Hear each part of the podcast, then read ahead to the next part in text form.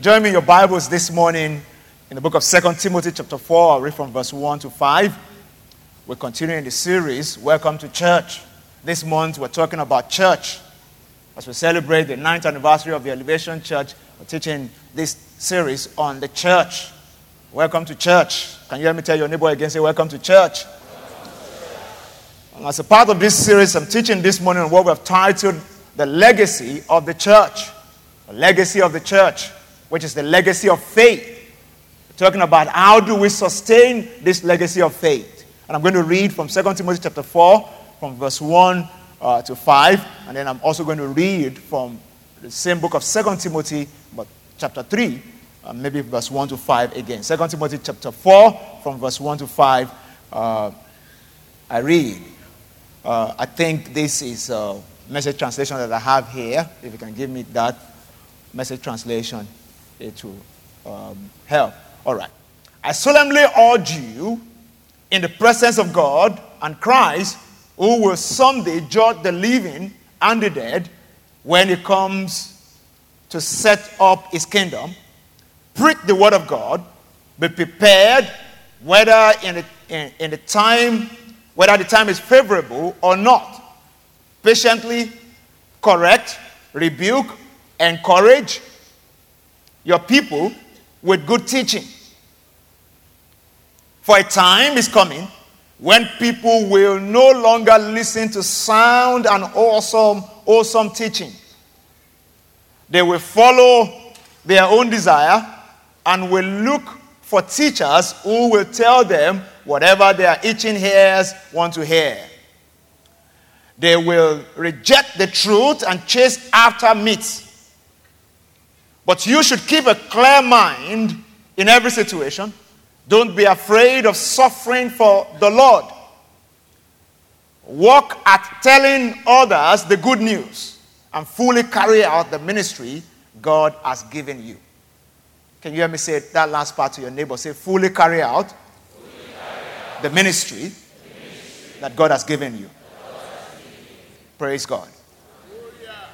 So the Bible says that as we move towards the end times, many things will happen. And then the, the, the, the, that epistle of the great apostle Paul to his protege, a young pastor, Timothy, he, he, he told him a lot of things to expect, a lot of things to expect, a lot of things to look out for that will happen in the church and outside of the church.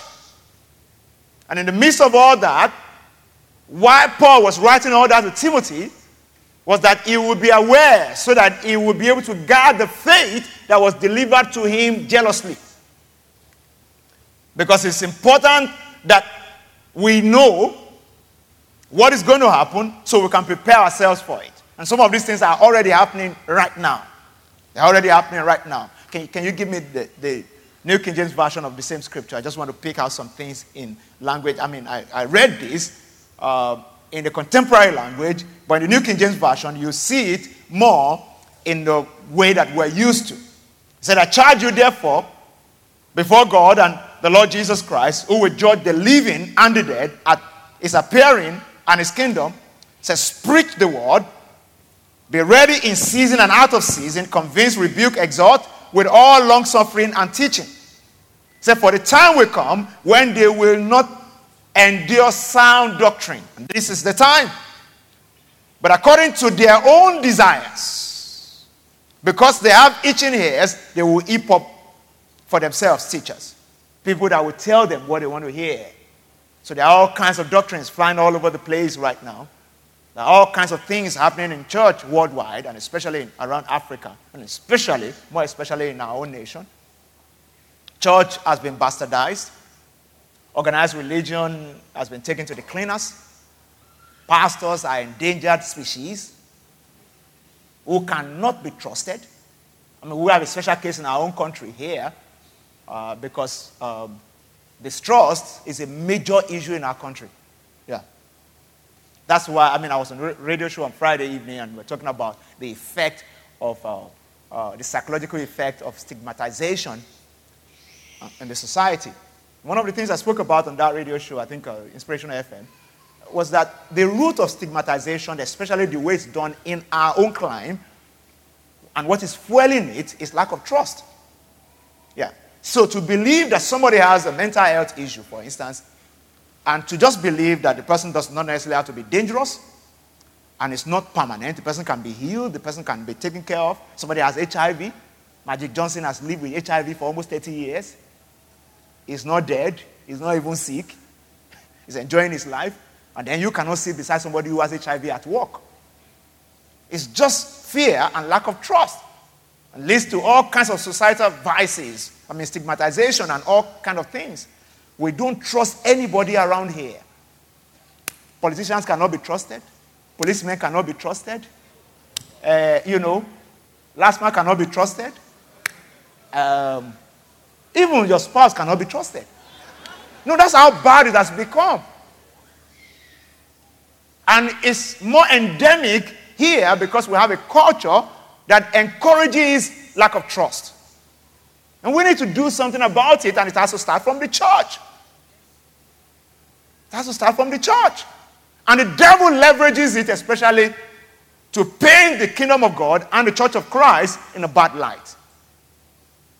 So all pastors are bad. All pastors steal money. All pastors sleep with people. You know, and all those kind of things. That's what some people believe. And uh, the advent of social media is not helping matters. I don't know if you are getting what I'm saying this morning. Yeah. So there's lack of trust in corporate Nigeria. There's lack of trust everywhere. And except to do something about that lack of trust, we're going to destroy the fabric of our nation. What, what bring, we can't even trust ourselves from culture to culture. That's why we're struggling to live together. That's why we're struggling to live together.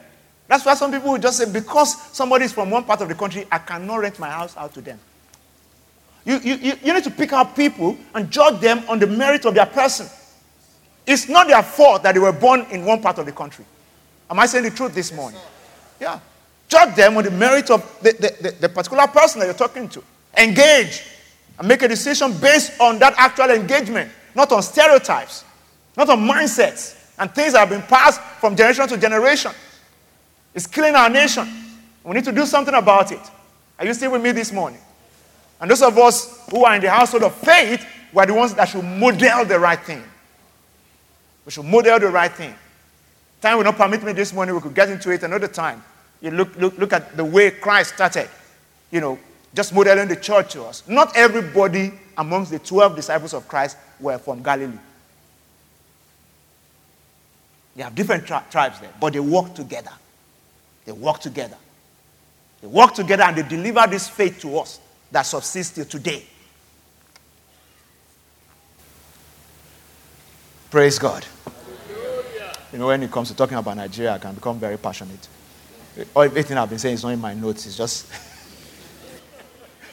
it's just, you know, when, when you look at the things that affect our nation and, and the way we live together, that particular one we need to model the right thing. We need to trust people. The reason why people don't, for instance, uh, um, um, the reason why people don't empower other people is also lack of trust in their capacity to perform. Yeah. That's why everybody is a king of their, their own small village. Yeah. You can't run your business like that. You can't empower anybody. You can't trust them. You can't, you can't travel and leave the business for somebody else to run. I don't know if you're getting what I'm saying. Yeah. You're not going to live forever. You're going to go someday and somebody will pick it up. And you are not going to be here and they will run it. Yeah. And they will spend the money.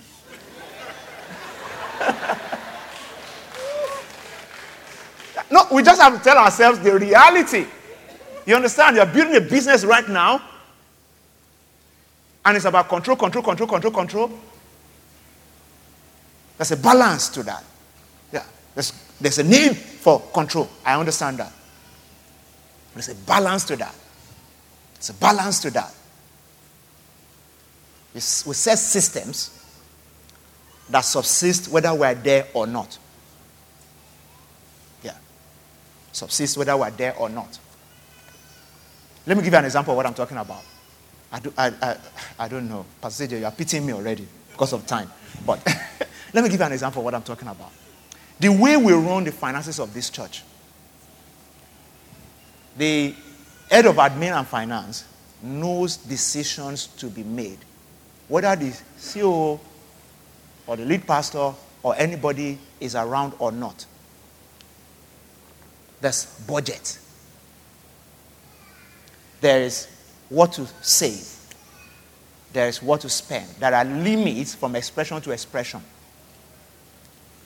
That thing, notwithstanding how important it is, if it's past a particular limit, you push it to next month or next week, as the case may be, or get extraordinary approval.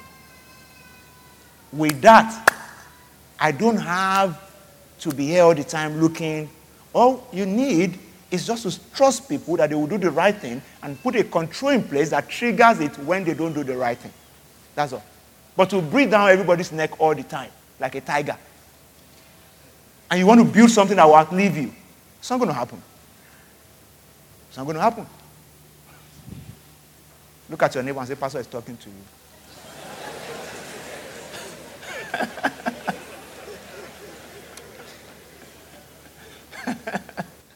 Because I believe this morning as I'm speaking, God is taking anxiety, fear, and all that fear of the future, fear of the unknown from somebody's heart. Yeah. It's giving you the courage to set up the right systems, to do the right things. In Jesus' name. Amen. Say better, amen. Second Timothy chapter 3 from verse 1. I read another passage of the scripture, Second Timothy chapter 3 from verse 1. 2 Timothy chapter 3 from verse 1. But know these that in the last days perilous times shall come. For men will be lovers of themselves, lovers of money, boasters, proud, blasphemous, disobedient to parents, unthankful, unholy, unloving, unforgiving, slanderers, without self control, brutal, despisers of good, traitors, headstrong, haughty, lovers of pleasure rather than lovers of God. Having a form of godliness but denying its power, from such people turn away. Can you give me verse 4 and 5 in New Living Translation? There's a part in New Living Translation that says, they will consider nothing sacred.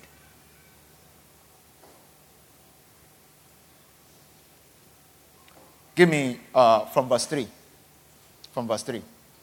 They will be, said, they, they, they will be unloving, unforgiving, they will, be slander, they, they will slander others and have no self control. They will be cruel and hate what is good. They will betray their friends, be reckless, be puffed up. We're seeing all this both within the church and outside of the church. Am I saying the truth? Yeah. Lovers of pleasure rather than lovers of God.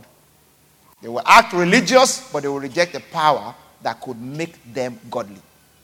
Says, stay away from people like that. That was Paul writing to Timothy to say, stay away from them. But you know, in the current world, we can't stay away from everybody.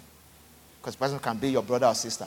You can put boundaries in place, but it doesn't mean that you cut off from them. Are you still with me? Looking at these two admonitions from 2 Timothy chapter 3 and 2 Timothy chapter 4, Paul painted a picture to Timothy that some things will happen in, in, in the last times. Attitude, the attitude of people will change. The attitude of people will change towards religion, it will change towards the church. And some things will continue to fuel this change of attitude and confirm why people should have a negative attitude towards Christ, towards religion. So we have more people today thinking of staying out of the church, thinking of dissociating themselves from organized religion, and thinking of dissociating themselves from the faith in Christ than ever before. That's what is happening right now. Some of us, or some of you, are not proud to engage in religious conversations in your office as a Christian because you don't want them to know that you go to church and you are committed. Because they will say you are one of them. Yeah. And they say one of those people that have been brainwashed. Yeah. Who give their money to pastors. And all those kind of things. Am I saying the truth? Yes. Let's, let's talk practical this morning. That's where we are. That's where we are. That's where we are. Paul prophesied that in the last days, men will be lovers of themselves. And the church cannot be built on self love. but must be founded on Christ, who is the wisdom of God and the power of God, according to 2 uh, Corinthians chapter 1 and verse 24. Christ has been made unto us the wisdom of God and the power of God. And many Christians today who are just religious, but they don't acknowledge the power, the power to make them godly. And they are the people mostly giving us a, a, a bad brand. Yeah, because they will tell you in your office, ah, born again, born again. See that our AGM is born again. And his born again has not stopped him from dating the receptionist. Yeah. Somebody will even tell you, come and see the picture. I, I, I them. See. Because these are the days of snapping. Yeah. They will give you evidence when you want to argue. Because they know when you have staff devotion, that person speaks in tongue more than every other person. Yeah. You know all the sex for grades scandals and all that. Uh, and you know, and you know the funny thing is the kind of comment that people make about that, about the church. And how some of those things also destroy the faith of some people. That's what I'm addressing this morning. Why that should not destroy your faith? Because you're not born, you didn't get born again because of a pastor. As the lead pastor of this church, I didn't save anybody here. Jesus saved you. So your faith should not rest on a human being. That's what I'm saying. Praise God. So there are many things contending for the faith today. But the big question we should ask ourselves is what is my faith built upon? Because if my faith is built upon the right things, then there are certain things that will not move my faith or shake it.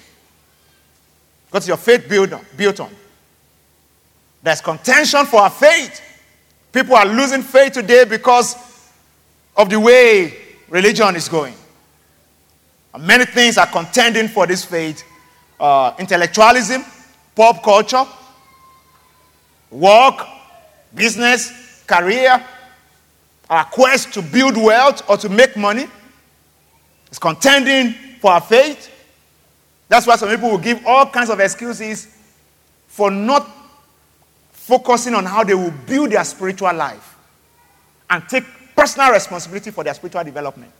But they can take responsibility to build a business to any level or to build a career to any level. Can read all your career books and never seek to gain a deeper knowledge of our Lord Jesus Christ. The Bible says, Grace and peace will multiply to you through the knowledge of Christ, through the knowledge of God and His Son, Jesus Christ. That's how grace and peace is multiplied to us. Everything you read about your career will give you a sharper cutting edge in your career. But what about the sharper cutting edge in your faith and your spiritual development? It takes the same kind of commitment. Because our faith will be contended for in these end times more than ever before. Some of you have friends who used to be very committed in churches. As far as they are concerned, they have outgrown the church. they are big boys now. Yeah. They don't need church or any pastor in their lives again. Yeah. Some of them just knew, felt that they are broken through. Yeah. Some felt like religion is a thing of the past. It's for people who need hope. and they, they are full of hope because their bank account is full.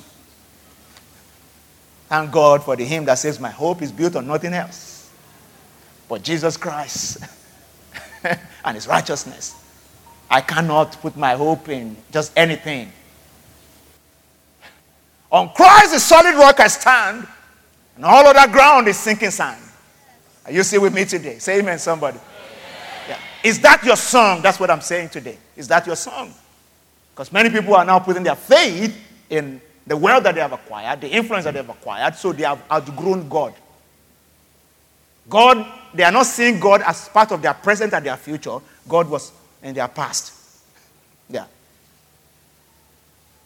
And when they see one or two misdeeds and things happening around church and religion, it, uh, they, they, with social media and uh, friends and all that, it further buttresses it for them that all this thing is a sham.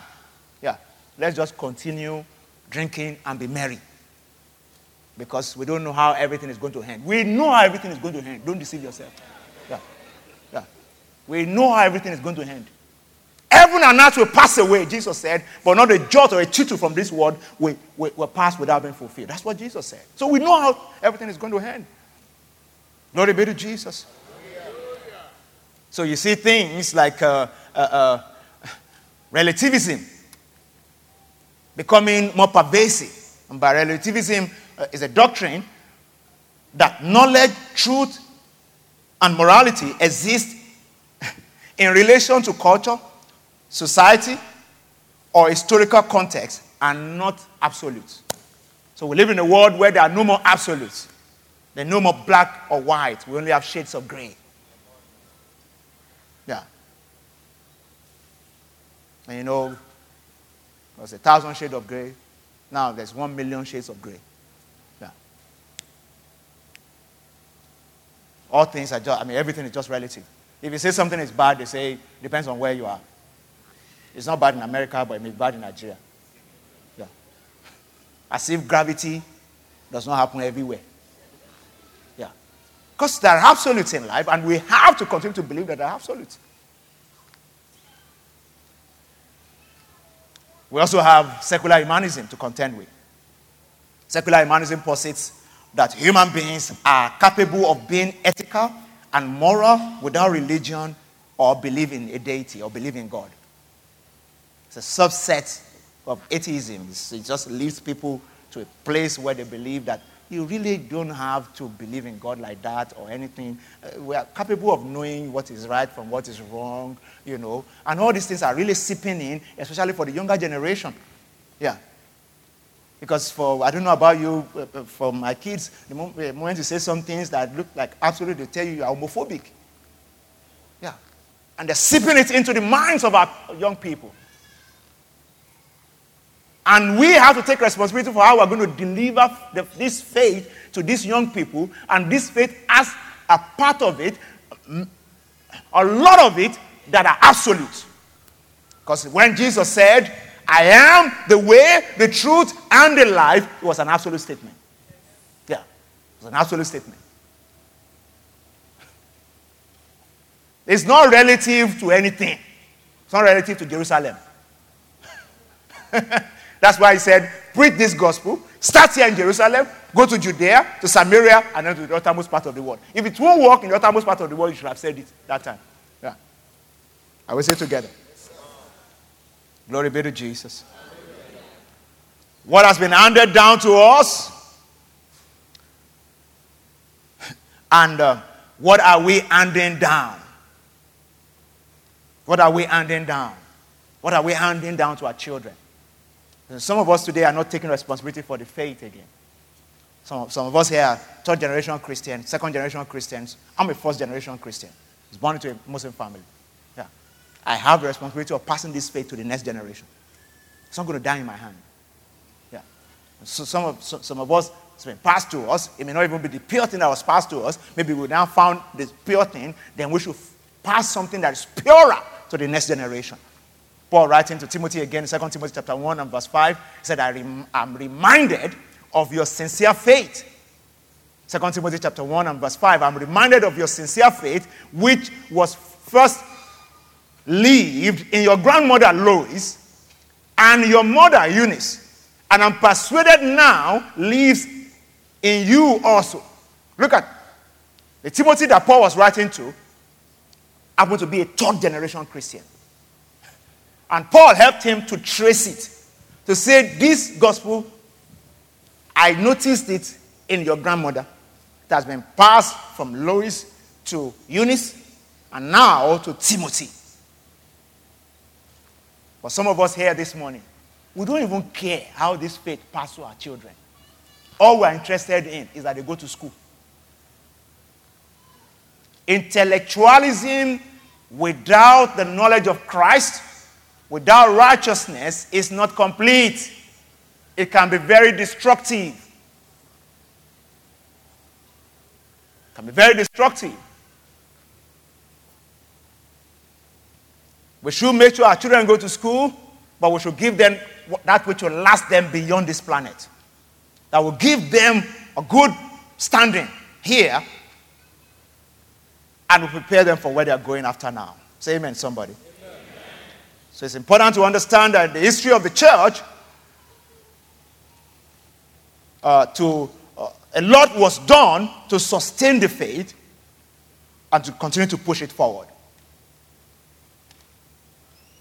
For instance, in the Old Testament, God was very emphatic to the Israelites to say, You must keep reminding your children of all the things that I did, what I did in Egypt, what I did at Jericho. And you tell them to set up a memorial. So in Joshua chapter 1, verse 8, he said, This book of the law shall not depart from your mouth, shall meditate in it day and night. And you may observe to do all that is written in it. He said, Then you will make your way prosperous and have good success. And he said, Some of these things, put it on your, uh, on your doorpost. Put it, uh, you know, write it all over the place. Let your children know about it. So you can pass it from generation to generation. They will see the memorial and ask you, What happened here? Why did you put this there? They say, ah, This was the place where God parted the Red Sea. You say, eh? We only saw that in uh, comics. So you say, Yes, God did it live. Our grandfathers, our great great, our you know, our ancestors, they were here. And that was how they escaped Egypt. And Egypt is still there as Egypt. So it's not fable. If you want next holiday, I'll take you to Egypt. Yeah. That's, that's how the Jews, you know. And now that we have transitioned to Christ in the New Testament, we have to do the same. Because we're New Testament covenant people of God. Say amen, somebody. Very important. The history of our faith is not to be forgotten. God is the God of Abraham, Isaac, and Jacob. Moves from one generation to the other, one generation to the other. The history of our faith must not be forgotten. We should not take liberty in which we worship today for granted because saints suffered persecution.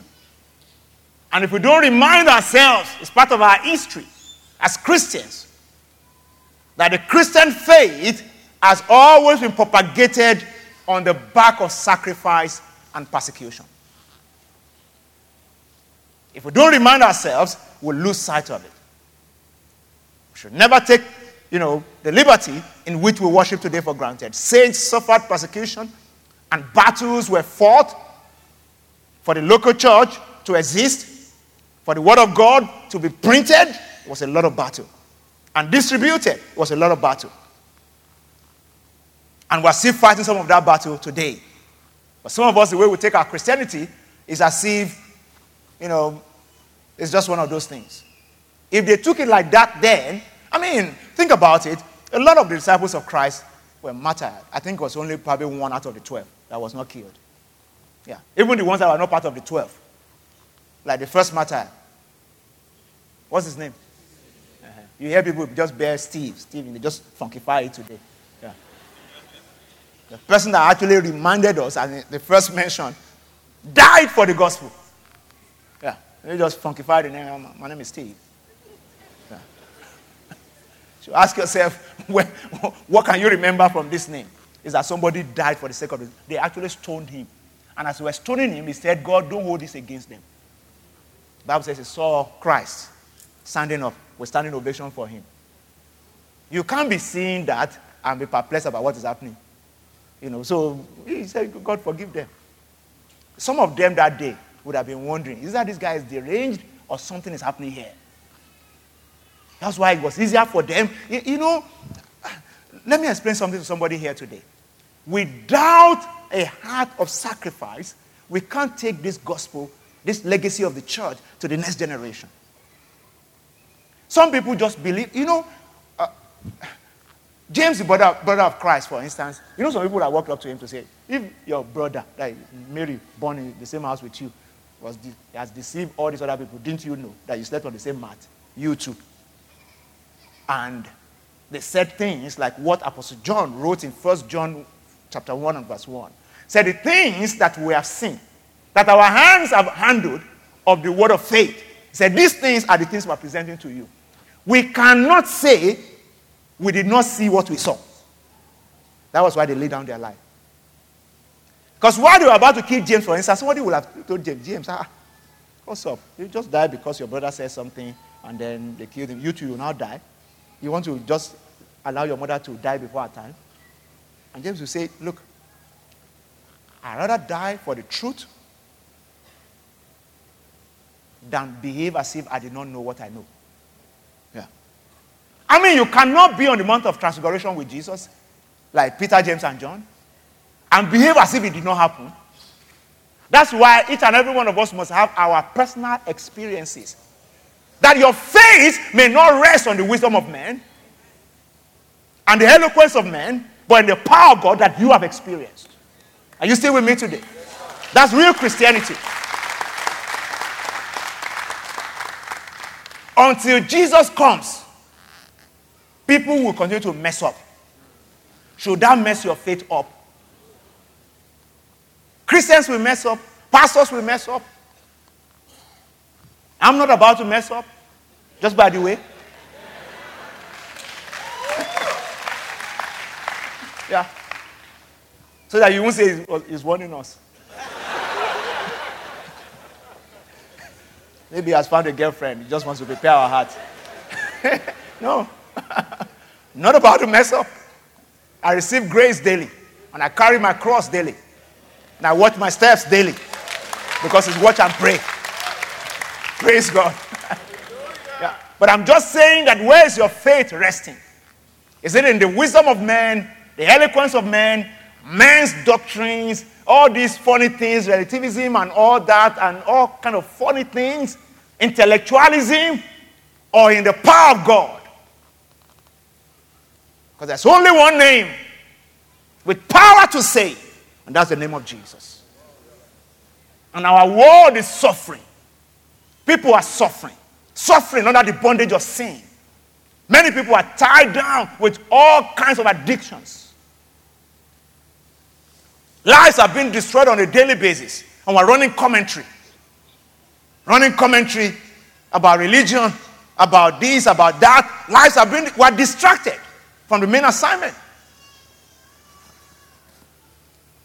Lives are being destroyed on a daily basis. I'm talking about, you know, somebody messed up this one, that, that, that, that, that, and that's now the real issue. And we have left the gospel. Glory be to Jesus. People died for the gospel. Yeah, people died for the gospel. People died for the gospel. In Acts chapter 5, uh, uh, when you read verse 41, the Bible says, So they departed. Acts chapter 5, verse 41. So they departed from the presence of the council, talking about the, the apostles when they were persecuted, rejoicing that they were counted worthy to suffer shame for his name. Yeah. They were, count, they were rejoicing that they were being persecuted. There are many people who no longer come to church today just because some people confronted them with the things going on in the church world in their office. And it melted their faith in their heart.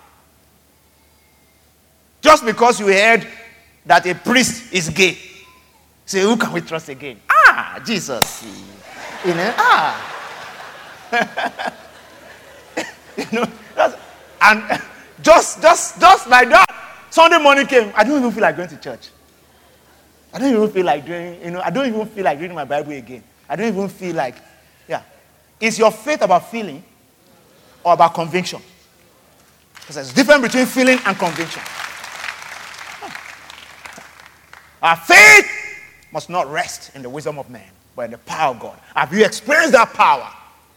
Pastor TJ was sharing the first service his experience with healing. And he said, Look, just by personal experience, you, I, I, he said, I can never gainsay healing.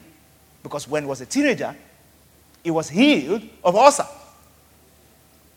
He said he wasn't even sure whether I was born again or not. He had one in university. A preacher came to preach and said, If you have any amen, come, lay hands on him. Ulcer that he has lived with for many years disappeared. Two, three years later, God healed him of asthma. And God has used him to lay hands on other people too and heal them. So that does not have anything to do with whether somebody messed up, or whether the country is working or not, or whether the church is playing its part or not. The power of God stands sure. Our faith is based on the death and resurrection of Jesus Christ and the power it portends, not how people behave. Glory be to Jesus. And all of us must come alive to the fact that, that this is what God expects of us. This is what God expects of us. Some people are not even ready to suffer any kind of persecution or sacrifice anything at all for the sake of the gospel. You can sacrifice everything for your work, but not for the gospel. People died for this faith. For the apostles to deny the, the gospel was to deny their own experience. And lying was not an option. They insisted that they were not going to lie. Lying was not an option. Lying was not an option. They said, This is what we have seen, and we believe it. I'm going to pass to the next generation. Yeah. What is your faith based on? Who are you listening to today? Your faith should not be based on eloquence of men, but on the power of God. Hebrews chapter 12 and verse number 2. We don't look to men, we look unto Jesus, the author and the finisher of your faith. Your pastor is not the author and the finisher of your faith, it's Jesus. He's supposed to model a good example to you, but if you can't see it, focus on Jesus. Yeah. At least let not your faith be destroyed. Are you still with me today? Yeah. Glory be to Jesus. When you deify men, you get disappointed and can eventually f- fall away from the faith. Yeah. You must be persuaded by the efficacy of God's word and your own experience of His power to lay down your life for it. That's how we lay down our lives for it. When we are persuaded about you know, the efficacy of God's word and our own experience. Our own experience. When I got saved as a Muslim boy, one of the things that my family members asked me after they discovered was, Do you have a problem? I said, No. Are you suffering something? I said, No. So why are you going to church? Why are you following church people? I said, something inside me told me that this is the right thing. Yeah. You know, I was, I was an high school student, and uh, it's a funny story. I used to go to mosque in the, in, the, in the high school. I was in the boarding house. So when I got saved, it was just, I think, the year before I became uh, I came to the final class. So in my final class, I mean, yeah, that year, then we still have these um, seniors. I mean, they still do. We used to do A levels then as part of the system. So we had up six, low six. So we have these uh, upper six uh, people in A levels who were seniors, and the the uh, we had chapel prefect and uh, mosque prefect. So the mosque prefect my friends reported to him that I wasn't coming to the mosque again. So he gathered the executive and he came to my room in the boarding house and called me out and moved me to the back of somewhere. My heart was palpitating. See, that time, eh, the way we see A level students, they're like God. Because some of them had left secondary school for one or two years, they came back for A levels, they're like this. They're big. I remember one of them gave me his trouser to wash one day. One leg of the trouser could take my whole body. That's how big they were. the trouser was like a sack. I, knew I could fit myself into just one leg. so we used to look at them like I was following them like a sheep to the slaughter. So we got, we got there and they said, say, I'm not coming to mosque. What's happening to you? Say, I've been going to the chapel. Eh, eh, eh, I was just looking at them. In my heart, I was just saying, God, if you help me out of this place today. so after they've said everything, I didn't know where the wisdom came from. You know what I told them? I said, um, you know, the way it is right now, it actually looks like I'm a bit confused and I need your prayers. so they were looking at me like. Is that how you are going to say? I say, yes. We usually continue to go to the church. I say, yes. But just be praying for me. You know, God answers prayer. I mean, God will just direct me and anyhow. And they were just looking at me as I walked away. and as I was walking away, I was like, thank God, thank God, thank God.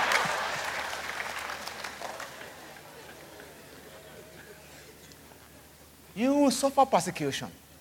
Yeah. We will suffer all kinds of things. But God expects us to play our part. There is and will always be a kingdom agenda that God has called you and I to be a part of. God has called you and I to be a part of. Don't reduce the kingdom agenda to a denomination, a church. God has his people all over the world. People are following God. Billions of Christians who still believe in the faith and who are working out their faith on a daily basis. Fighting and contending for the faith that has once been delivered to the saints. And the world will get darker, and fear, confusion will pervade the heart, but the church will stand to be the foundation of the truth forever. In Matthew 16, from verse 13, Jesus put his disciples apart and asked them the question, Who do men say that I am? And they started giving him all kinds of responses. Some said, You are John the Baptist. Some said, You are Elijah. Some said, You are, you know, some people said, You are one of the prophets. And he said, Who do you say that I am? You, you, you, and you. Who do you say that I am? And by inspiration, personal revelation, Peter blotted out, You are the Christ and the Son of the living God. Jesus looked at him and said, Flesh and blood did not reveal this to you. My Father in heaven. He said, Upon this rock I will build my church, and the gate of hell will not prevail against it. Jesus is determined to build his church in such a way that the gate of hell will not be able to prevail against it, but we must hold on to the revelation of him as the Christ, the Son of the living God and refuse to be distracted by noise and all kinds of things going on out there. Can you look at your neighbor for me again and say, Welcome to church? This is church. Yeah. What I'm saying right now is the bedrock of the church and my faith and your faith. And that faith must not fail and it must be delivered to the next generation. Are you still with me today? It must not fail and it must be delivered to the next generation. It must be delivered to the next generation. So you are called to participate and not to spectate. We are called to participate and not to spectate. That's our calling. This last week, uh, Mainland Center, um, the social media, they published something that they did. And it really impressed me that we are called to participate and not to spectate, both in church and upon our mountains, like we preached last Sunday. So some, some people, can you put that slide up for me? Some, some of our, you know, connect groups on the mainland, at the mainland center, they did this. They organized coaching for a particular public school, the final year students there. And I think it was just for six weeks or, yeah, just for six weeks. That six weeks effort, this was what it yielded. I'm trying to be practical with this message. That six weeks effort, look at English, and math. In 2018, in that school, percentage that passed was uh, 51. And percentage that failed mathematics was 49. After six weeks, and they wrote their exam, the percentage that passed mathematics rose to 89. And only 11% failed mathematics. Look at English. 75% failed in 2018. 2019, just six weeks of some people that said, We will sort our word, we will light our word. Look at what happened there. Percentage that passed, 49, failed, 51. Moved from 75, huh? failure, lower down to 51. Here, 51% failure reduced to 11%.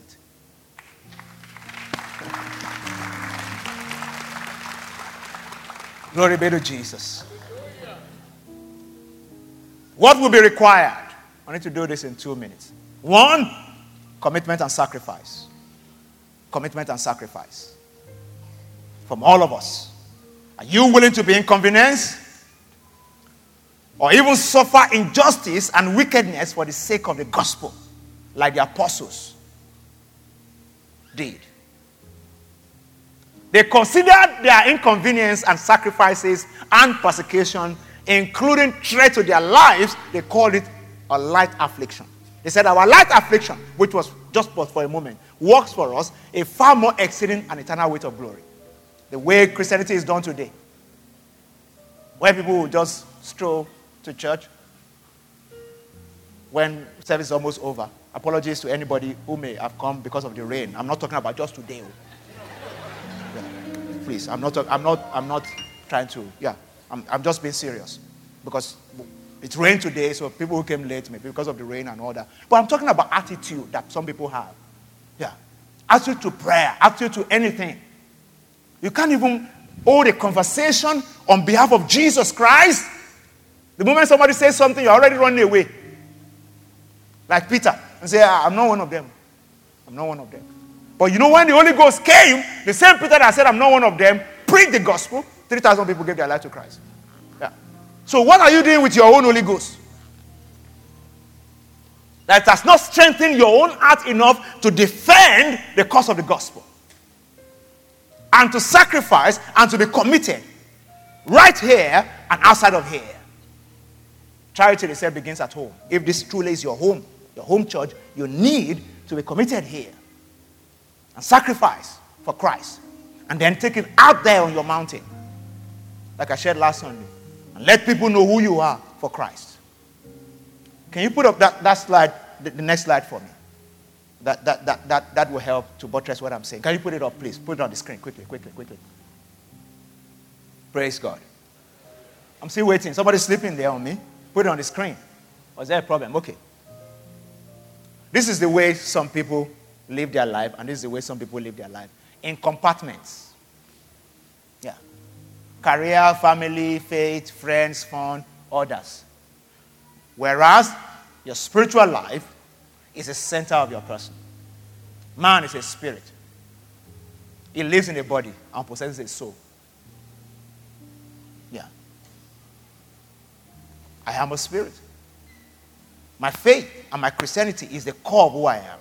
I build every other thing around it. I am a Christian in the morning, in the afternoon, at night. At 1 a.m., I'm still a Christian. yeah, I'm still a Christian. At work, I'm a Christian. On the road, I'm a Christian. That's real Christianity. That's the definition of character and integrity. I was teaching my daughter this a few days ago. I said, Do you know the, the person that has the most character in this city? She, was, she, she wasn't sure what I was going to say. She was like, eh, Who? I said, Do you know who has the most character in this city? She, said, she doesn't know. I said, The statue at Alausa by toll gate. yeah. They have character, and I'm going to explain to you. Do you know why? One of them is holding hand like this. Whether you go there in the morning, afternoon, and night, that's where they are. Yeah. Yeah. That's actually where the root of when you say something has character. You know, when you when you pick a piece of fabric or painting and you say it has character, what you are saying is that it has something that defines it that does not change. That's the root. That's where we got that from. Yeah. So when you see a sculpture, when you see something that is there, is constant, is consistent, that is character. Not the one that you are at 12, you are not born again because what you are doing at 12 midnight. You can't be born again and be doing this.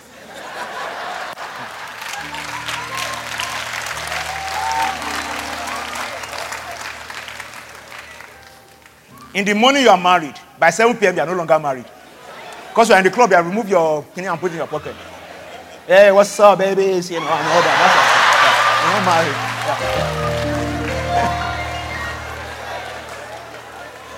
Yeah. That's way some people live. You just chose when to be a Christian and when not to be. Simple. But character means that I'm consistent, I'm constant. I'm the same in the morning, in the afternoon, in the middle of the night. At 4 a.m., I'm the same. In the boardroom, I'm the same. On a flight, I'm the same. When I'm on a ship, I'm the same. On holiday, I'm the same. My faith does not go on holiday.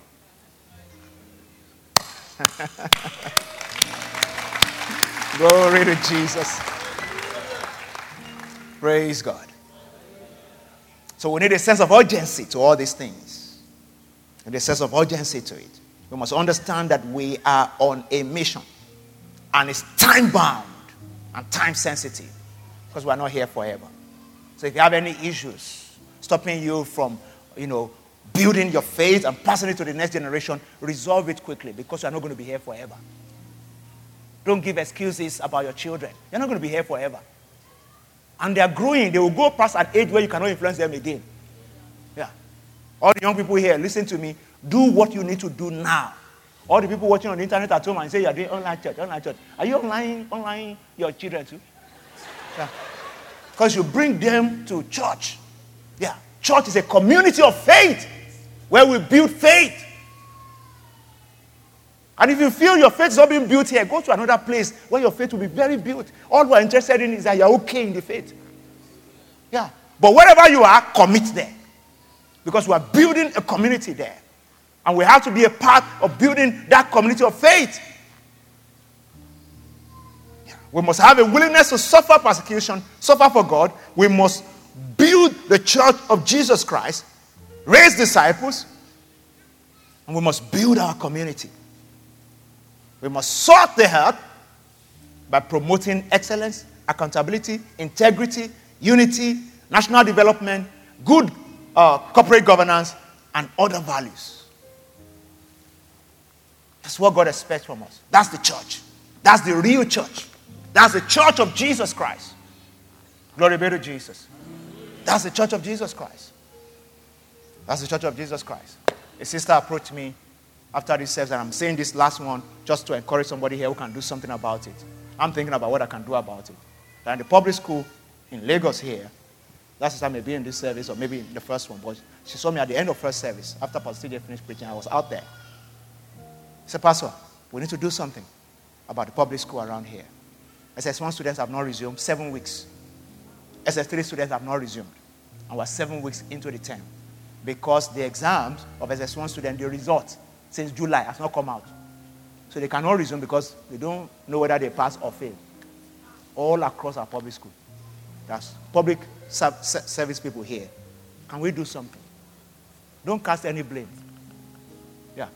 If you want to tweet about it, tweet honorably to the governor. Don't abuse him. He may not even know about it. And I'm a leader, so I understand. Yeah. Because if people under you are keeping things away from you, you may not know. But uh, some of us here may be friends with the commissioner. Talk to him. Yeah. Let's influence the way things are done around us. That's why the church exists. Yeah. That's why the church exists. We are the voice for the truth.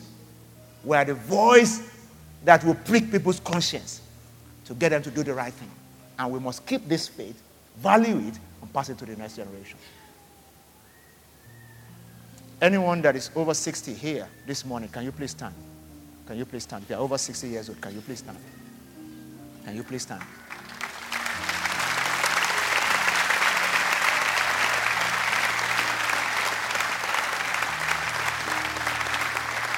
Praise God. Daddies and mommies, I just want you to know that we appreciate you. We celebrate your legacy of faith. That you can still come out to worship with us, with all of our noise and youthfulness. You're still, you know, coping with us and building your faith even in your old age. And we know that you have passed this faith to generations below you. We want to be like you when we grow up.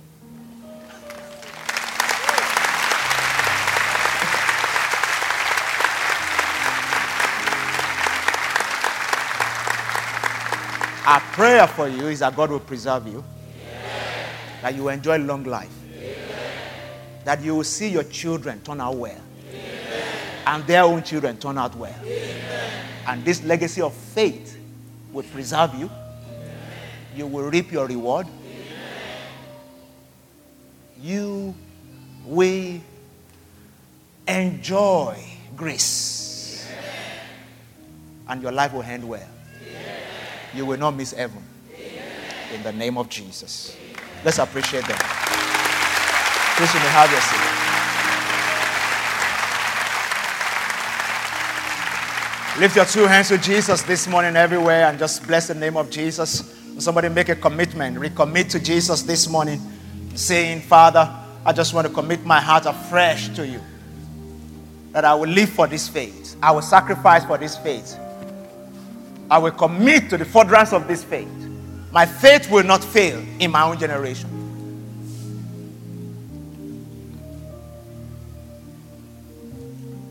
If there's anyone here going through any kind of persecution because of our faith, in your office, at home, wherever, I wanted to ask God for grace this morning.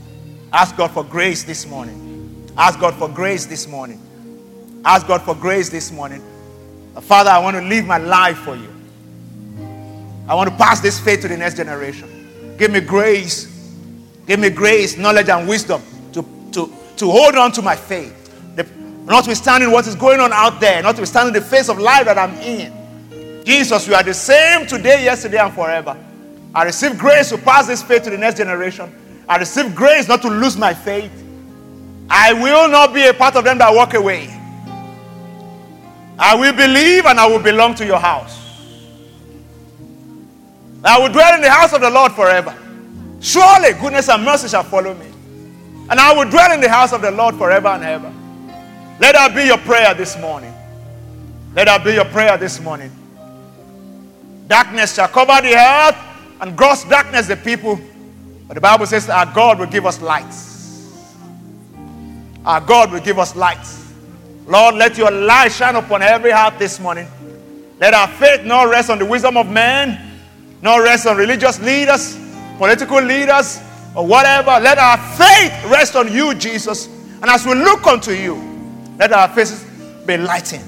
Let shame be far from everyone.